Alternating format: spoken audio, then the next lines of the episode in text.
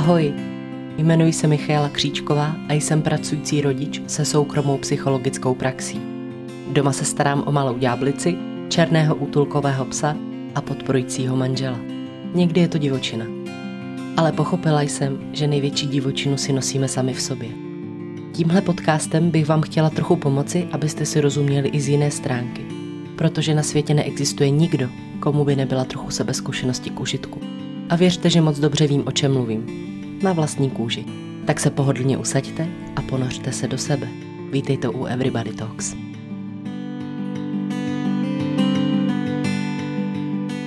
Ahoj, ahoj, vítám vás u dnešního podcastu. Jedno asi z hlavních překvapení bude, že si nejsem jistá, jestli tenhle podcast vyjde na čas, což znamená, jestli vyjde v úterý, anebo jestli jeho střih zvládnu až ve středu. Takže to bude jedno velké překvapení, jestli to bude před půlnocí nebo po půlnoci. A dneska bych s váma ráda pokračovala ještě v sourozeneckých konstelacích, protože ještě tady máme pár nevyřízených záležitostí. A znova připomínám, jsem strašně ráda, že se vám téma líbí, budí emoce a pokud cítíte, že něco takového s vámi dělá, tak vám doporučuji si třeba s někým popovídat, nemusí to být rovnou odborník, můžou to být třeba kamarádi.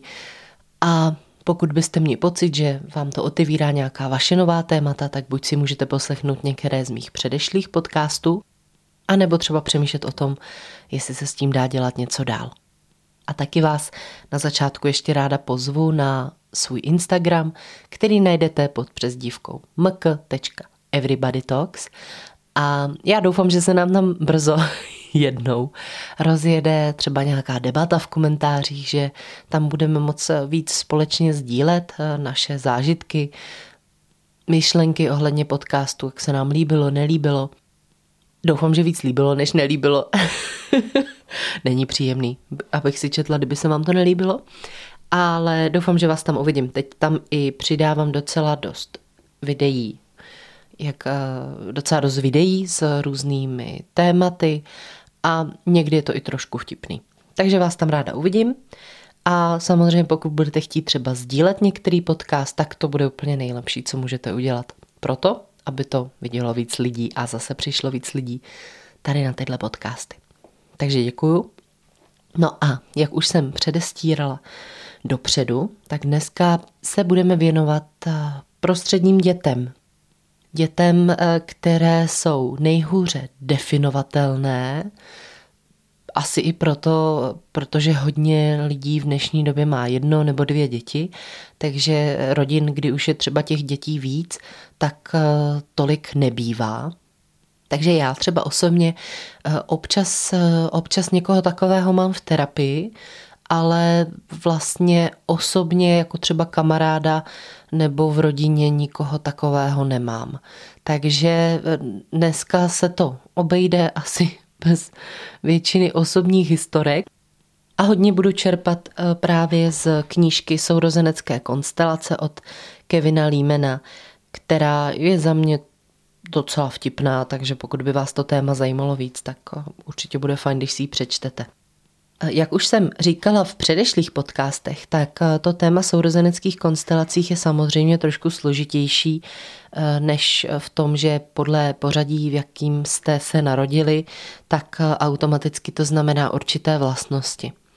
Jedná se vždy o to, jak vlastně dochází ke vztahování se k vaší osobě právě ze strany ostatních příbuzných, ze strany pra- dalších dětí v rodině.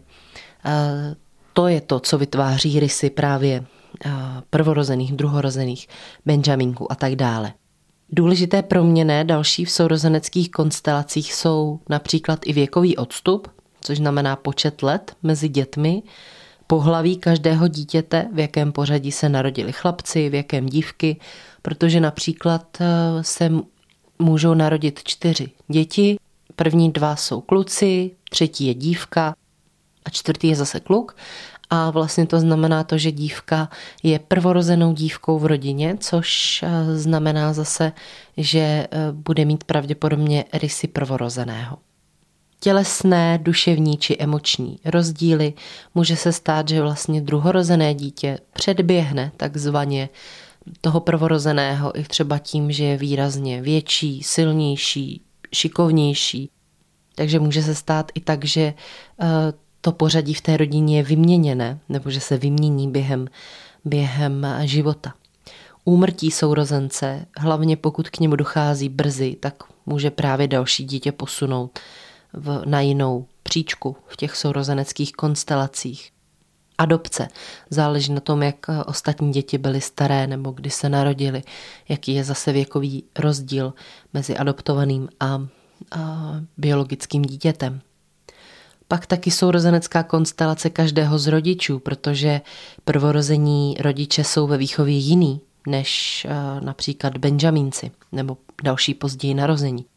Vztah mezi rodiči, rodičovský styl, který je uplatňován ve chvíli, kdy se předávají hodnoty rodiny. Kritizování ze strany rodiče, to je něco, co hodně pak eh, se podepisuje na tom, jakým způsobem reagujeme, jak fungujeme. A nebo taky spojení dvou rodin po smrti nebo rozvodu, sešívané rodiny, kdy si každý třeba partner přináší do manželství své děti, tak to taky pak umí vlastně zamíchat s pořadím dětí v rodině. V sourozeneckých konstelacích se mimo jiné mluví o tom, že pokud je mezi dětmi pět a více let věkový rozdíl, tak už vlastně jakoby začíná novou rodinu v něčem a může mít opět rysy prvorozeného, ale zase hlavně záleží na tom, jak se vlastně k němu vztahuje zbytek rodiny. To, to je vlastně úplně normální a běžné, že třeba u sebe eh, v takovémhle případě cítíte určitý mix kdy například se přesně narodí dítě, které už je o pět let, o pět let mladší než eh, jeho nejbližší sourozenec a je to třeba Benjamínek, ale přesto má nějaké rysy prvorozeného, protože na něj takhle ty lidi ve svém, eh, v jeho okolí působí, tak to se k němu vztahují. Takže eh, když přemýšlíte o tom, v jakém pořadí jste se třeba narodili vy, tak není to tak úplně jednoduchý, nedá se to říct jen opravdu podle toho, kdy jste se narodili, ale musíme brát v úvahu trošku širší zase úhel, právě protože to je vždycky o vztazích a o vztahování se. A samozřejmě další situací, kdy dochází k výměně rolí, tak je právě například postižení sourozence, kdy pokud je prvorozené dítě postižené, tak to druhorozené přebírá funkčně roli prvorozeného. No a pojďme se teď už konečně teda blíž podívat na ty prostřední děti, druhorozené a, a tak dále a tak dále, a podle množství, které se samozřejmě v rodině narodí. Už tohle je samozřejmě trochu nespravedlivý, protože prvorození a benjamínci mají svoje pevně dané místo, kdežto o dalších dětech mezi nimi mluvíme jako o prostředních. Co se týče výzkumů, eh, který se věnují těmhle tématům právě rodinných konstelacích, tak údajně prostřední děti jsou vlastně nejobtížněji poznatelné. Právě i proto, že se pod tenhle pojem vlastně schovává hodně, hodně dětí, hodně rozlišných osobností. A druhorozené dítě bude mít úplně vlastně jiné rysy než eh, děti, které jsou z osmi sourozenců. Ale Podíváme se na to, jak nejlíp eh, to je možné a doufám, že i vy si z toho něco najdete. Každopádně pro prostřední děti je prý nejpravděpodobnější, nejnormálnější, že se zkrátka cítí odstrčeně, opomíjené anebo dotčené. I vlastně v sourozeneckých konstelacích v té knížce je nejmíň stránek pro prostřední děti. A je to i z toho důvodu, že vlastně nemývají nějaké výrazně eh, viditelné rysy, není jich tolik jako u těch eh, dalších eh, dětí. A je to i z toho důvodu, že vlastně v té rodině na ně může být nejméně pozornosti. Díky tomu, že prvorozený má svoje speciální místo, má svůj speciální čas, kdy se rodiče věnují jenom jemu, Benjamínek zase v té své křehkosti zůstává navždy nejmladším, nejrozmazlovanějším. A to prostřední dítě se tak nějak jakoby ztrácí. Nebylo na světě dost dlouho na to, aby bylo jenom Benjamínkem, aby nasálo jenom tu benjamínkovskou energii a zároveň vlastně nikdy nepoznalo ten luxus toho prvorozenectví, toho eh, exkluzivního času, které to dítě tráví se, svojí, se svými rodiči. A tak se tedy i děje, že psychologové toho o prostředních dětích až tolik nevědí. I já jich vlastně v terapii mám jen velmi malé procento, když už tam někdo takový přijde. Může to být i z toho důvodu, že vlastně díky, díky zkušenostem, díky tomu, co dostávají do života, se vlastně prostřední děti někdy stávají nejodolnějšími, které si umí nejlépe poradit v různých životních situacích. Což si myslím, že je velmi kvalitní výbava do života. Takže i když se možná můžou prostřední děti někdy cítit nedocenění, tak možná mají tu výbavu do života vlastně velmi kvalitní v tomhle.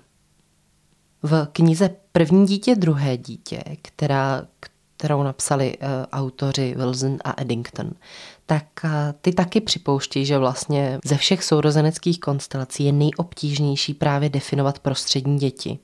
U prostředních dětí uh, je prý důležitým faktorem rozvětvovací efekt, který vlastně pracuje s tím, že druhorozené děti budou nejvíce ovlivňováni prvorozenými a třetí děti budou nejvíce ovlivňováni druhorozenými a tak dále. Což znamená teda, že vlastně velký vliv na chování toho další, toho dítěte má sourozenec, který je těsně před ním. Je to vzor, ke kterému dítě přirozeně vzhlíží. Druhorozený má svůj vzor prvorozeného a podle toho, jak se vlastně ten prvorozený chová a jakým životním směrem se ubírá, tak si druhorozený vytváří i svůj vlastní životní styl, vlastně podle toho. Zvláště pokud je ten prvorozený nějak výrazně chytřejší nebo silnější, tak si druhorozený zkrátka hledá svůj životní směr často opačně, často, často jde jiným směrem, protože podvědomě i cítí, že třeba není možné s tím sourozencem soupeřit, že by nemusel uspět. A pokud uspěje, tak eh, to právě může být eh, situace výměny rolí, eh, o kterých jsem se zmiňovala na začátku. Vlastně i díky tomu je tak obtížné poznat právě prostřední děti, protože jejich životní styl může být vlastně úplně jakýkoliv. Hodně závisí teda na tom, jakým směrem se vrhne prvorozený.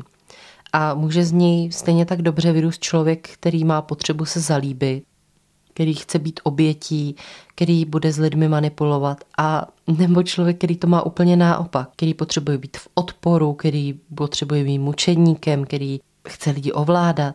Zkrátka dobře to může být cokoliv. Ale primárně se děje to, že druhorozený bývá často opakem prvorozeného. Takovými obecnými vlastnostmi prostřední dětí bývají slova jako vyjednavač, hledá kompromisy, je diplomatický, vyhýbá se konfliktům, nezávislý, loajální k přátelům, má mnoho přátel, samorost, tajnůstkář, nerozmazlený. A to prostřední děti hodně definuje, mimo jiné eh, i to, že právě mají hodně přátel a vlastně umí s hodně lidmi vycházet. A Často to právě pramení bohužel i z toho, že můžou mít pocit, že doma jsou přehlížení, že třeba mají nejméně fotek v rodinném albu, nebo, nebo je problém pro ně najít fotku, kde vlastně nejsou se sourozencem vůbec, kde by byl ten čas věnován exkluzivně pouze a jedině jim. Díky tomu i můžou mít pocit, že vlastně nejsou nějak speciálně výjimeční pro rodiče někdy může být obtížné vlastně vnímat křehkost eh, prostředních dětí a vnímat jejich potřebu mít svoje speciální místo v rodině. A může se tak právě stát, že prostřední děti tím pádem hledají ten svůj prostor, ty svoje lidi mimo rodinu a vlastně velmi brzy jednak opouštějí domov, eh, můžou mít největší tendence vlastně od rodiny se odstěhovat daleko a vytvářet si prostě svoji partu, která patří jenom jim a ta rodina a rodinné zvyklosti do nich eh, nemají přístup, něco, co je exkluzivně jenom jejich. Údajně eh, Kevin Lehman, když eh, si chce dobírat prostřední děti, tak před nimi zmiňuje slovo, slovo, slovo rodinné album a prý je to něco, na co eh, často reagují. Tak schválně, si tady mě poslouchají nějaké prostřední děti. Máte taky nejméně fotek v rodinném albu a jsou nějaké chvíle nebo fotky, kde jste na, na těch fotografiích sami, nebo jsou všude u vás přifařeni sourozenci? Já si vzpomínám na jednu svoji spolužačku, která právě pocházela z více dětí a e, říkala, že vlastně u nich doma, třeba když se připravuje snídaně, tak opravdu, že e, ty starší tam e, kmitají, že to všechno připravují a že tak fungují vlastně v té rodině trochu jinak, což pro mě jako pro Benjamínka bylo trošku obtížně představitelný, protože já jsem vždycky měla v pokoji hrozný čurbes a věděla jsem, že stačí počkat jenom jako dostatečně dlouho na to, než, než to máma vzdá, prvorozená máma. A to jsem vlastně tak z toho jeho vyprávění jako věděla, že to by neprošlo, protože třeba ty rodiče neměli vůbec kapacitu na to, aby něco takového kontrolovali. Prostřední děti teda mývají hodně přátel, právě protože v nich hledají svůj prostor exkluzivní.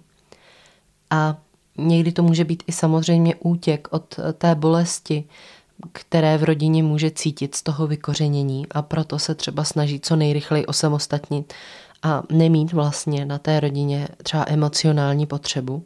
A v takovýchhle chvílích je samozřejmě trochu nebezpečné to, že prostřední dítě si může zvolit jakoukoliv partu. A může to být nějaká dobrá parta, nevím, skautský klub nebo něco, kde mám takovou představu, že je to v pořádku. A stejně tak to může být parta, která je trochu problémová, která se třeba skládá z dětí, které mají pocit, že svět je nějak nepřímá a může se tak eh, bohužel snadněji stát, že ta určitá svobodomyslnost, která se právě u těch prostředních dětí vyvíjí, že eh, například vede k tomu, že ta parta je tak trošku, jak se říká, problémová. Takže prostřední děti k tomuhle jsou rozhodně náchylnější než eh, ostatní děti v sourozeneckých jiných postaveních.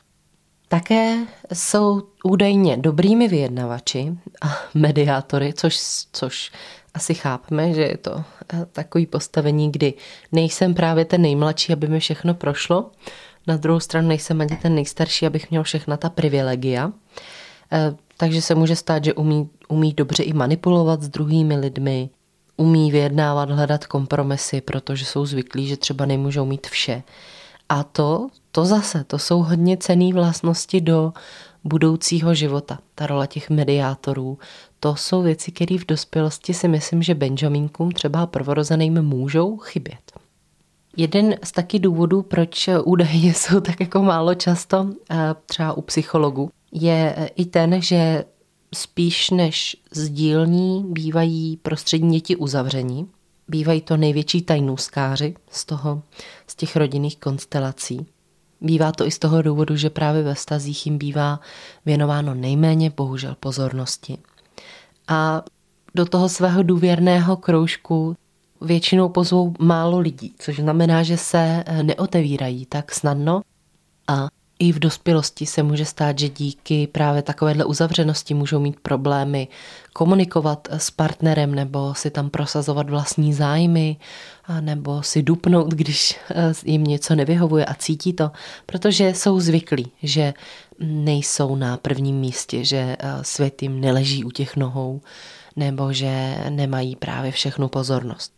Mezi nejčastější klienty údajně podle Kevina Límena u něj patří prvorození a profese, který obecně vyžadují přesnost. A prvorození vyhledávají častěji například terapeuty nebo jedináčci, právě jednak teda protože mají svoje nevyřešené problémy většinou spojené s přílišnou třeba náročností, nárokovostí rodičů, ale taky uvažují logicky a jsou to studijní typy, systematicky přemýšlejí, mají tendenci analyzovat své problémy a tak jim přijde logické vyhledat vlastně odbornou pomoc a na věcech pracovat tak, aby se cítili lépe.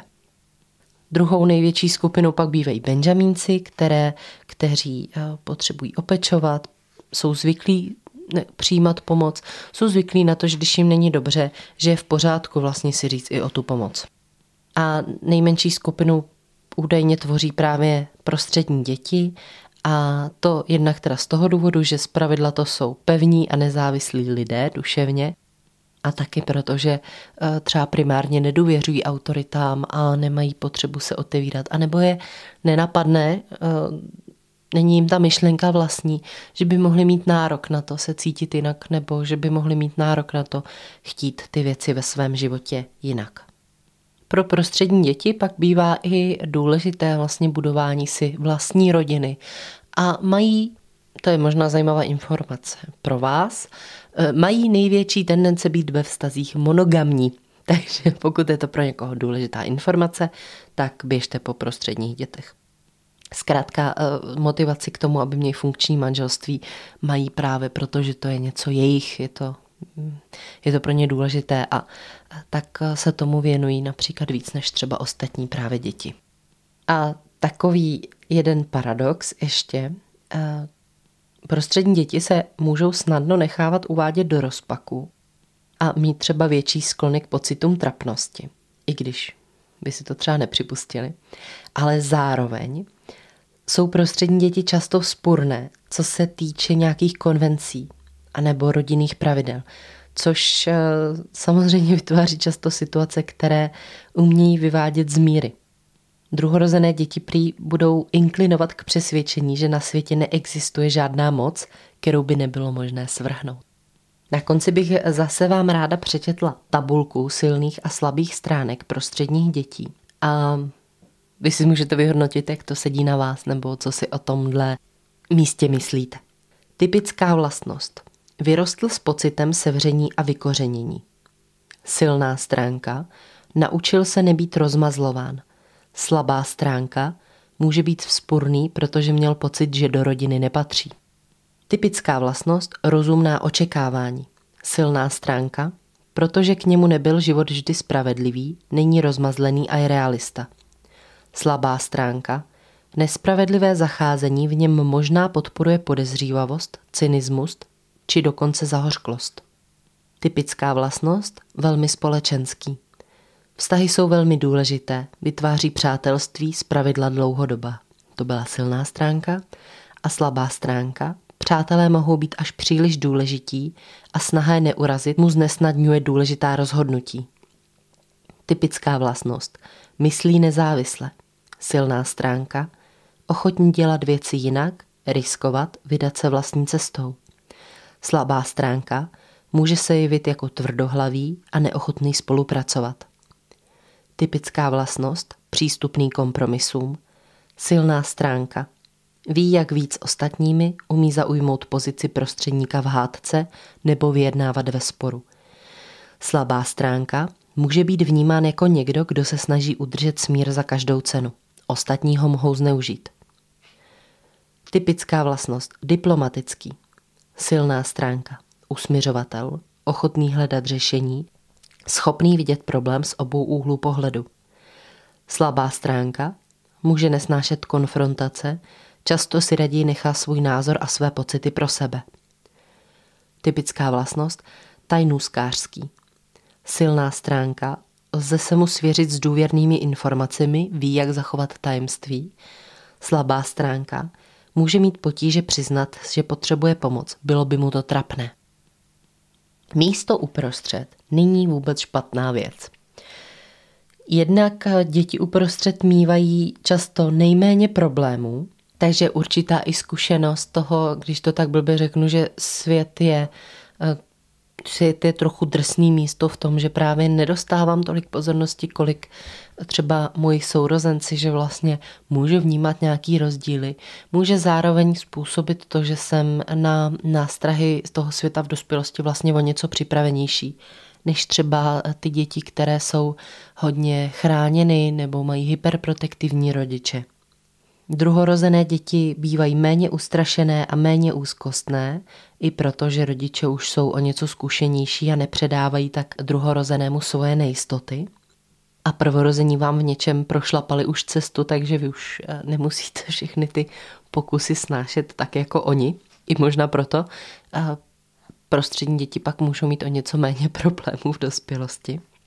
Prostřední děti jsou v dospělosti zvyklé, že život se s nima nemazlí, Můžou mít nižší očekávání, být ve vztahu klidnější, smířlivější a umět si říct přesně to, hele, není to, není to dokonalý, ale jo, je to docela pěkný, dá se to, nebo je to docela dobrý. Což je cená vlastnost, umět si říct, jo, takhle to stačí. Všechny rodinný konstelace, všechny místa mají svoje slabé a silné stránky. Tak to prostě je. A ačkoliv eh, prostřední děti můžou mít nejméně stránek eh, v rodinných albech, tak si vlastně myslím, že do života jsou poměrně hezky vybaveni. Ale souhlasím s tím, že je to prostě náročná pozice v té osamělosti. A eh, právě když už například pracuji s někým v terapii, kdo je v pozici prostředního dítěte, tak právě ty pocity toho osamění, toho, že mě nikdo neposlouchá nebo že tady pro mě ty lidi nejsou, tak eh, bývá někdy hodně bolestivý. Myslím si, že pro všechny prostřední děti je důležitý najít si svůj hlas, najít si eh, svůj pocit důležitosti a sebevědomí v tom, že jsem důležitý takový, jaký jsem, že nemusím nikomu nic dokazovat a že, že moje rodina mě miluje stejně jako moje ostatní, například sourozence, a ten pocit toho trošku odmítnutí, odstrčení, může vycházet opravdu jenom z toho, že moje rodina si bohužel není schopná tohle všechno zvědomit, postihnout. A myslím si, že to je opravdu jako hrozně těžký úkol umět tohle všechno ošefovat tak, aby si dítě nepřišlo vyřazený. Nebo aby si nepřišlo, že vlastně má nejmín té pozornosti. Takže pro vás prostřední děti, já myslím si, že když si posílíte tyhle, ty, uh, tyhle ty myšlenky a případně si zpracujete emoce bolestivý a z toho, že můžete být odmítáni nebo že máte ten pocit, že můžete žít hodně spokojený a skvělý život, což se mi vlastně docela líbí. Rozhodně to je pěkná představa a jak už eh, se zmiňovalo i v knížce, ten eh, život toho prostředního dítěte vlastně není vůbec špatný. Tak jo, děkuji vám, že jste si poslechli dnešní podcast a těším se na vás zase další úterý. Mějte se hezky a ahoj.